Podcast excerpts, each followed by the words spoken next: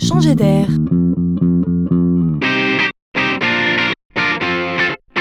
C'est la chronique de Laurent Collen.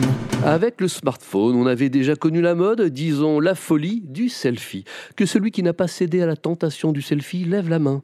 Il aurait bien même remplacé la carte postale, une institution. Puis, on a inventé un peu plus tard la fameuse perche. On fixe le smartphone en haut de la perche et on flash telle une photo aérienne. Mais voilà, la perche pour smartphone est à la photographie aérienne, ce que le cerf-volant est à l'aviation, des balbutiements. Donc nous étions en droit d'attendre dans ce domaine de nouveaux progrès. Alors, nous y voilà.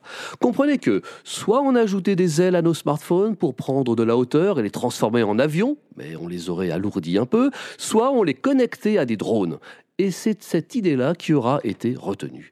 Air Selfie, c'est le nom du mini-drone capable, une fois relié à votre smartphone, sans fil bien sûr, de réaliser des photos ou des vidéos aériennes.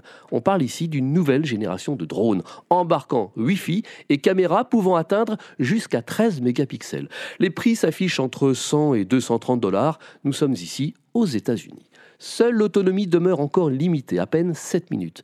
Et nous voilà donc autorisés à rêver de nouvelles histoires vidéo aériennes. La promenade dominicale, les survols de nos monuments, de nos églises, de nos maisons ou de nos paysages préférés, des photos de groupe, des exploits sportifs, des histoires animalières, ce sera à vous de jouer. Place à la créativité. C'est dit, au 21e siècle, nos smartphones voleront.